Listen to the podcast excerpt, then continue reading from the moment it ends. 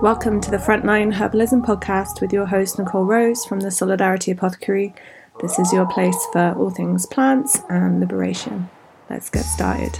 Hello, welcome back to the Frontline Herbalism podcast. I'm so happy to share that this is the final episode of the series with the Medical Self Defense Network. Hope you've listened to some of the episodes. Let me know your feedback. We've had everything from harm reduction work in East Tennessee to riot medicine in France, and the most recent episode was all about combat medicine in Rojava in northeast Syria. I'm super grateful for everyone's time and energy and all the interviews. This is the final interview where I get to speak with one of my favorite humans Victor from the Mobile Herbal Clinic Calais. We work together in France where we maintain a monthly mobile clinic serving refugees. Victor's going to share a bit more about the project, the work we do, the kind of context. We talk about some of the medicines we use in the clinic, common conditions we see, and yeah, how people can get involved. And we also have like an interesting discussion about herbal medicine's relationship to other forms of kind of state healthcare and different groups and agencies working in Calais. And yeah, you know, Victor highlights that plant medicines are the kind of primary form of healthcare for the majority of the planet, which is a really important reminder. Okay, so I hope you enjoy the show. Please check out all the links and resources in the show notes. Again, I just want to share and emphasize like, please get in touch with MSDN if you are a healthcare worker or you're part of a project. If you'd like to be connected to folks organizing, you're really, really welcome to be part of the network. And also, we plug it in this podcast, but the Mobile Herbal Clinic Calais has an ongoing crowdfunder at the moment. Um, we're literally fundraising trip by trip to keep the project going. So if you listen to this and you feel inspired, please drop a bit of cash in the crowdfunder. It would be super appreciated. Okay, thanks for listening.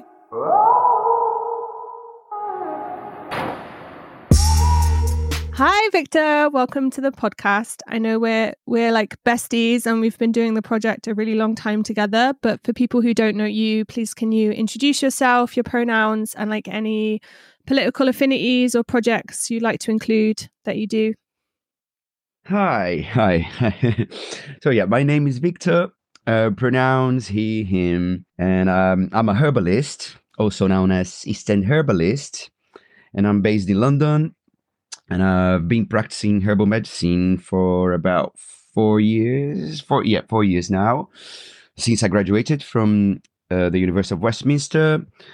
And um, well, I'm a also a field coordinator at the Mobile Herbal Clinic and I've been going to Calais with them since 2019. For those who don't know, the Mobile Herbal Clinic, formerly known as Herbalists Without Borders, is a mobile clinic that takes place in northern France, i.e., Calais and Dunkirk, and we'll be talking more about it. And I also help to facilitate some of the um, the nature walks organized by Misery, which is a, a mental health collective centered around healing for queer, trans, non-binary, melanated global majority folks here in London.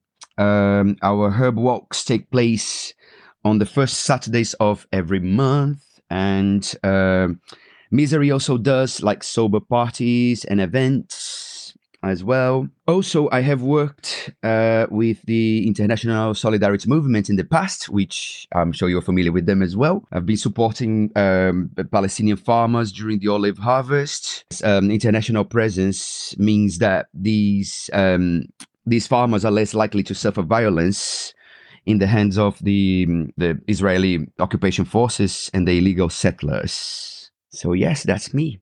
Amazing. Thank you for being here. So for people who are not aware, like about kind of the situation in Calais and Dunkirk, like we, you know, I call it like a border hotspot of people trying to get to the UK, but can you just share like a little bit of background of like what's the situation and the context for people living in France?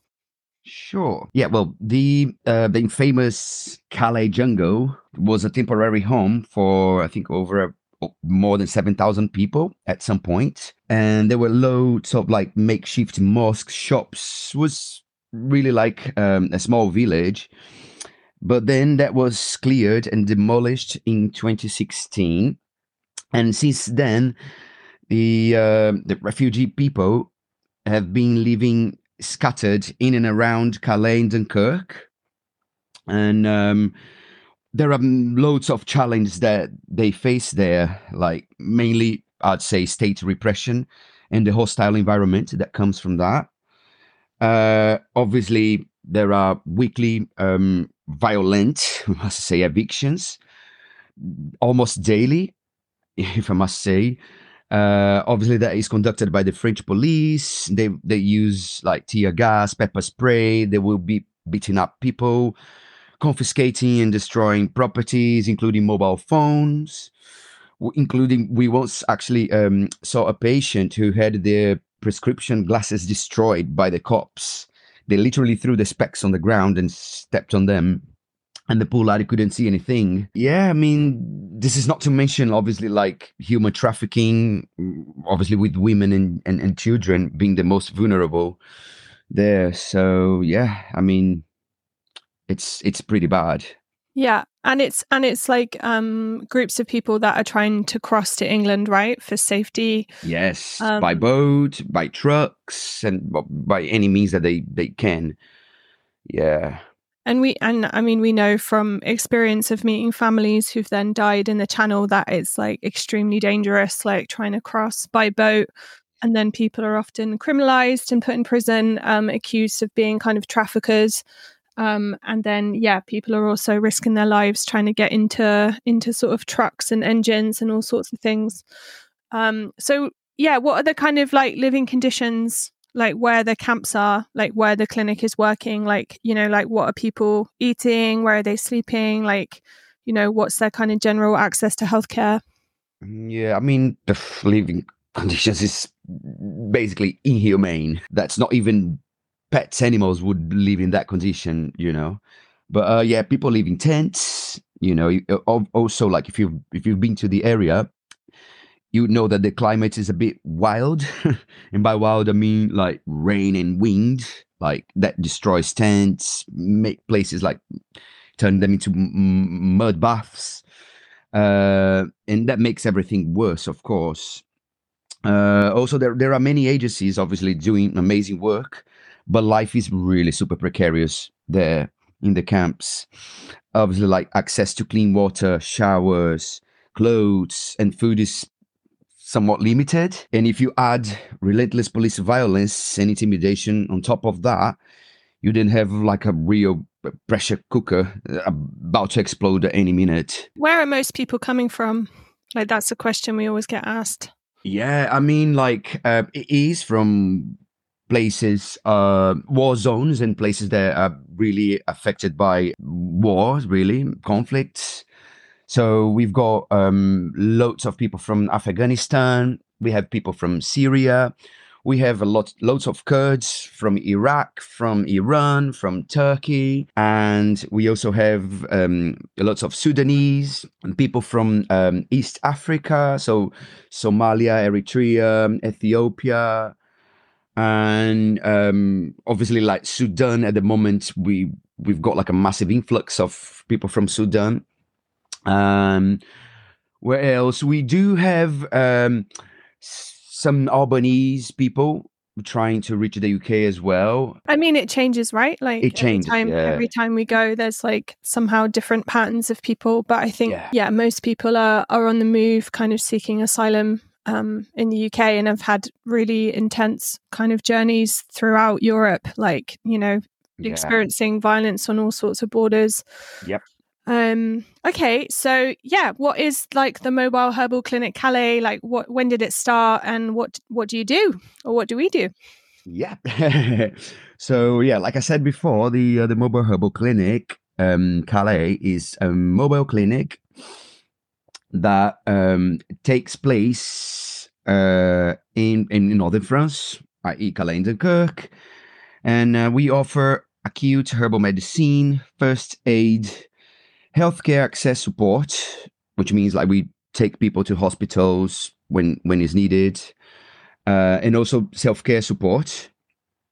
And uh, we started officially in I think in October 2019, and we have been going there every month, every month ever since and and we knew we, as i said we normally do the first week of the month because that's when uh, red cross which the other medical agency, agency operating there they're off that first week. So we try to be there for that week. Amazing. And what sort of kind of health conditions are you commonly responding to? Like what do we what do we see in the clinic? Yeah, um, obviously that varies depending on the season. Uh, winter being the worst time, needless to say, you know, the cold, the wet, damp weather uh, leads to a lot of um, respiratory infections. So that is like rampant during that time. So we, we see lots of like coughs, you know, upper respiratory tract infections. So cough, colds, sore throats, sinusitis, um, um, s- summertime, we, we obviously have got allergy, hay fevers, rhinitis, and all that kind of thing. Um, we also see lots of um, dig- digestive issues. Obviously, like a lot of people there, they are eating uh, the foods that are not really culturally appropriated. Um, so you know they will have you know they'll suffer from different sorts of like indigestions, acid reflux, diarrhea, constipation, and um, also especially during the uh, warmer months, um, especially summertime, we see loads of skin conditions, so scabies, uh, fungal infections, itchy lesions and bites and things, and um, obviously um, musculoskeletal system problems. Obviously, like from police beating people up, people falling off trucks, accidents. So there's a lot of like musculoskeletal issues, and um, what else? We do see obviously wounds, burns, and you know topical things. Obviously, you, you're leaving those conditions there, so you know you do get you know all of that. Also, um, foot care. We do lots of foot care there. Um, you know, obviously, especially in the winter, it's cold. People wearing the footwear, they can't really take them off because obviously it's cold. They're sleeping out in the in the jungle. So that can lead to we see loads of um, trench foot, horrible cases of trench foot, especially in the winter, and obviously headaches due to stress, lack of drinking water. Um, there's obviously uh, you know dental dental problems, dental issues as well. I mean, yeah, loads loads of um, lots of stuff really. Yeah, there's never a dull day, is there? It's always like yeah. huge variety of of um, health conditions that people yeah. are presenting with. So, like, yeah, like I think a big question we get asked is kind of like, what is the role of herbal medicine like within all this? Like, what makes the mobile herbal clinic like different to other types of clinic? And like, yeah, what kind of medicines are we using? Yeah. Well, j- just before I answer that question, um, I think it's worth mentioning that uh, not less than 80% of people worldwide rely on herbal medicine as part of their primary health care. And especially um, South America, Africa, and Asia. Uh, having said that, uh, it does make me happy when I see patients familiar with the smell and taste of, of our medicines so yeah, herbal medicine will be familiar to a lot of people there in the camps. Uh, also, um, it's reassuring when we hear that refugees have been asking other medical agencies like Red Cross or Médecins du Monde for, for our medicines. That's, uh, as I said, that's really reassuring. Uh, inc- by the way, in our last trip, uh, we we a member of the FAST team called us um, the FAST team is actually the, the first aid support team. One of the members called us to say that uh, one refugee was asking for our bruise ointment for his um, sciatic pain. And, and that's one of the own wonders of um, herbal medicine, which is like one medicine, one of our medicines can be used for more than one condition, like our bruise ointment. That can also be used for nerve pain, like sciatica node fractures. So, uh, regarding yeah, so regarding the medicines uh, we carry in our dispensary, we have um, obviously like stuff for respiratory conditions. So we've got cough syrups, immune tonic, chest rubs, um, salt water for blocked nose.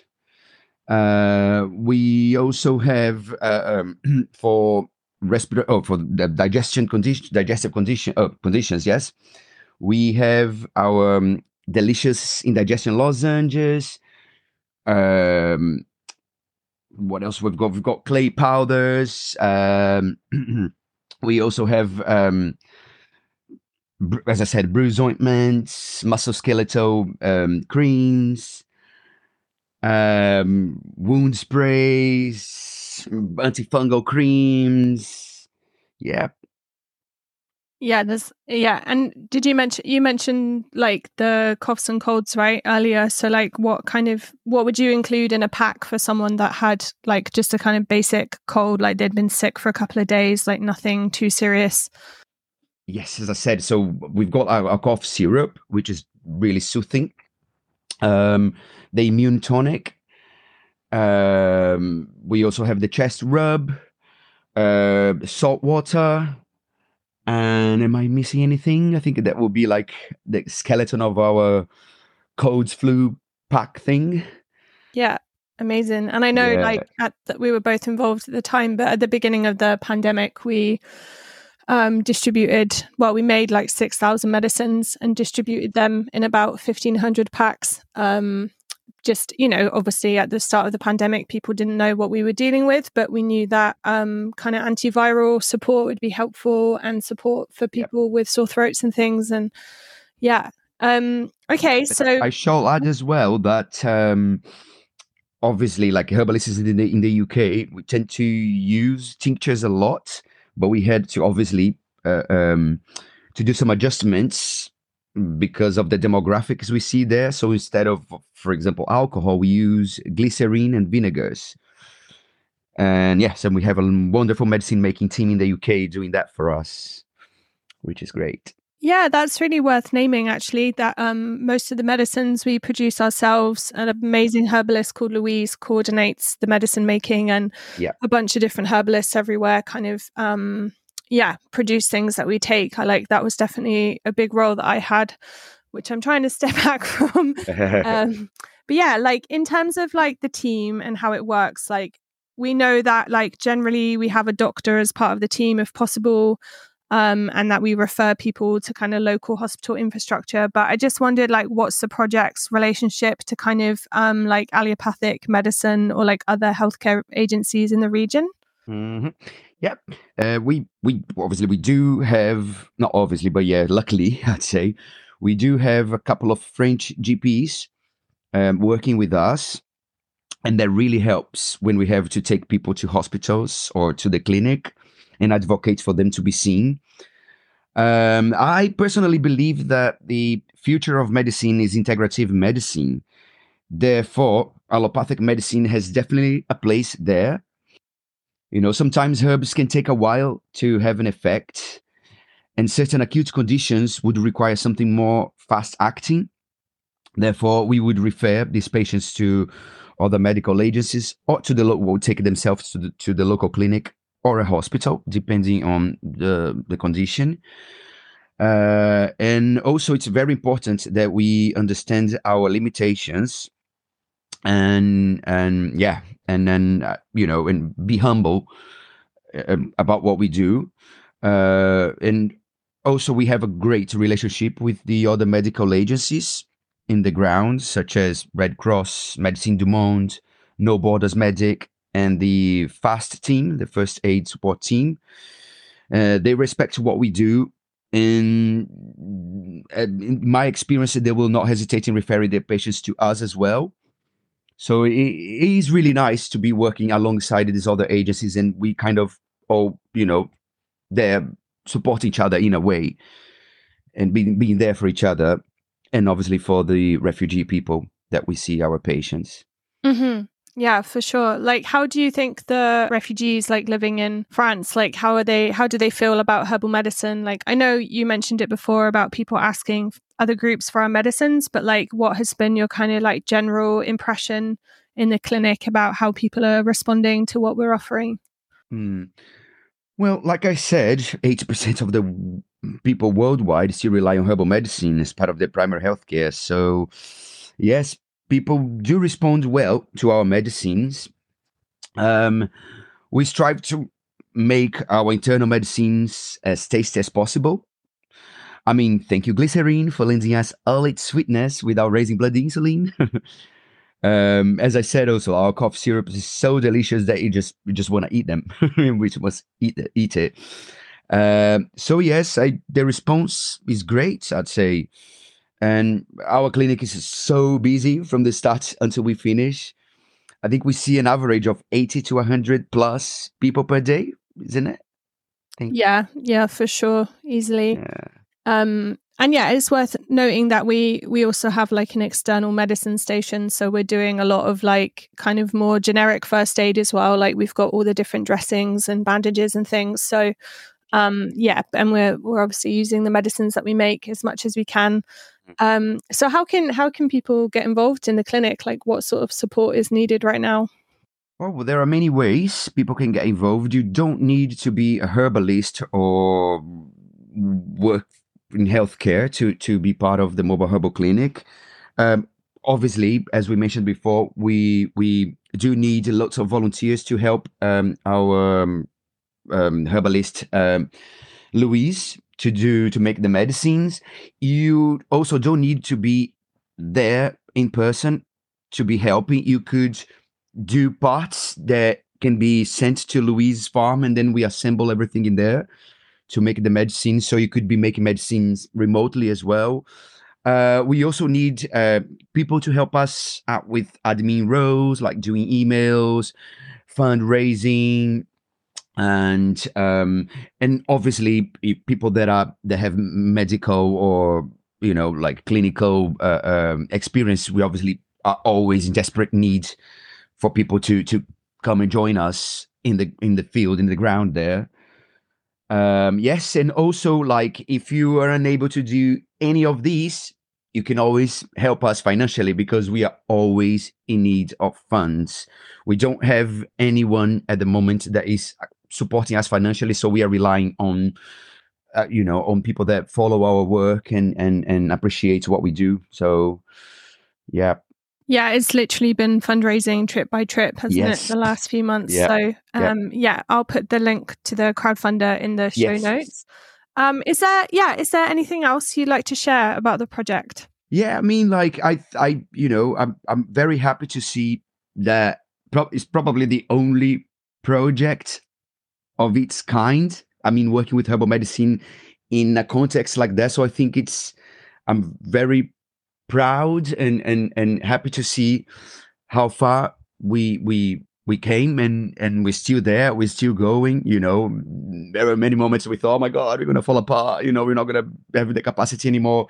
But we're still there thank to all the support that we've been getting. And yeah i'm you know i'm very happy and excited to our the future of the clinic. And hopefully we can keep providing to the people there medicine because obviously you know healthcare is is is something that you know everyone should have access to you know so yeah definitely. And that's why i really love the project as well in this like context of um, medical self-defense like which is you know the podcast series is all about interviewing different medics around the world because i think like um you know like we really learned at the beginning of the pandemic like how much supply chains were affected you know for different like pharmaceutical medications. And we were really able to kind of grow what we needed and make what we needed mm. from our supplies and i think it really builds in this kind of like yeah this resilience and this autonomy and like i know when we're supporting refugees like it's always about yeah like enabling autonomy for people so we'll give them packs of dressings and a wound spray so that mm. they can clean their own wounds like they don't have to come to us for example um, or like things like cough syrup and stuff, it does enable someone to like take care of themselves. Like as long as they know where they can go to hospital if they don't get any better, then then we've kind of safeguarded. But yeah, yeah. Like, do you have any? You know, like we've had so many chats over the years about you know apocalypse situations and like herbal medicine and like I know we're both a little bit kind of like prepper esque, but I just wondered like what your feelings were in terms of like herbal medicine in this like bigger context around community self defense, or maybe you could even mention misery again of like, yeah, like what does this kind of look like in terms of us all like surviving and hopefully ending capitalism? Yeah. Well, I mean, herbal medicine is essentially people's medicine, really. So, yeah, I mean, I think, you know, I think being able to to reconnect to it is is is just amazing really you know i mean yeah i mean as i said to, as i said before um, uh, integrative medicine i believe the integrative medicine is the future so you know get all these different uh, branches of healthcare practice together like osteopathy herbal medicine acupuncture you know allopathic medicine all of that. But um yeah like um yeah i think you know i think that yeah herbal medicine is is is us because we are nature right? We, we we tend to see us kind of separated from nature but we are nature. We are part of it. You know we are herbal medicine you know? So yeah. Wow amazing very inspiring. Okay, so thank you so much for your time today. Uh, and thanks for inviting me. Yeah, for anyone listening, you can I'll put links to the clinic website in the show notes and the crowdfunder. Yes. And if you work in the medical field, like you're a doctor or a nurse or you're a herbalist, we would really love you to join the team. Yes, um, we have four people working every single month with a unique combination of skills, and without them, like the project can't happen. So please get in touch. Okay, thank you so much, Victor. That was thank amazing. you for having me. Bye. Worries, bye. Thanks so much for listening to the Frontline Herbalism podcast. You can find the transcript, the links, all the resources from the show at solidarityapothecary.org forward slash podcast.